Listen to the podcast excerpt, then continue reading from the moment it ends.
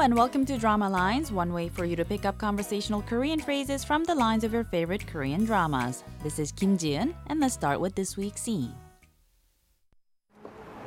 그런 얘기가 아니요. 저도요. 잘 가. 네. Going back to the conversation line by line very quickly, the first voice we hear is that of the dad Il-seok who says 그런 이야기가 아니야. This means that's not what I'm saying. To that, Young-soo, the daughter, laughs and says, 저도요 or me too. The dad then says 잘가, which is a parting greeting like goodbye or take care. Then lastly, we hear Young-soo one more time saying 네 or okay. This week's expression is 잘가, meaning goodbye. Let's listen to the clip again. 그런 얘기가 아니요. 저도요. 잘 가. 네.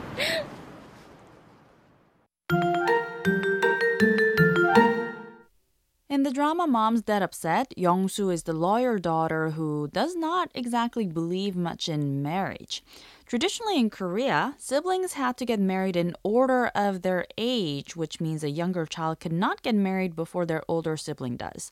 Although this tradition is gradually dying out, there are still families who believe such orders are important.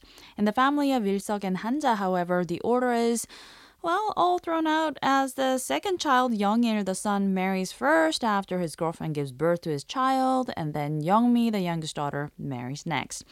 Though subtle, this is yet another point of the drama that makes it both conservative and modern at the same time, I think.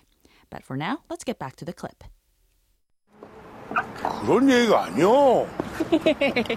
저도요. 잘 가. 네. 잘가 is a commonly used casual parting greeting. The literal translation of the expression would be go well, but of course, depending on the context, we can use different translations such as goodbye, bye bye, take care, and so on and so forth. It's widely used among people of similar speech levels or by someone older to someone younger, and since it implies that the listener is going somewhere, it's used most often when the speaker is staying put and seeing the listener off. But 잘가 can also be used as a parting greeting between two or more people who are all leaving, such as students leaving the school or colleagues leaving the workplace or even siblings leaving the parents' house or something like that. The honorific form of 잘가 is 잘가요 with the simple addition of the honorific ending 요. However, even in its honorific form, 잘가요 is by no means formal. It would only be used to those who are older but close, or those who are similar in age but not as close as to uh, speak entirely in the casual tone. So, not the closest friends, but more like acquaintances, I guess. To be more polite and formal, a similar expression you can use to those who are older than you is 안녕히 가세요. 안녕히 가세요. Again, the literal translation is go well because 안녕히 means well and 가세요 is an form of the imperative go. Uh, so you may have heard this on your way out of a Korean restaurant, maybe.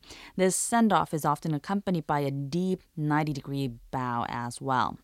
And I think it's also written at the departure lounge at international airports. Again, what it implies is have a safe trip or take care.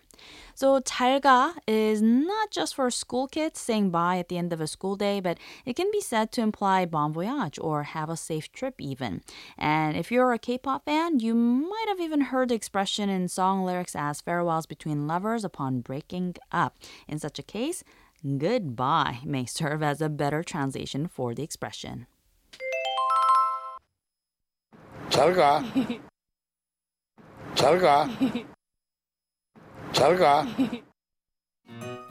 There's more to come on the expression 잘가, so don't forget to tune in to the next drama lines. Bye for now.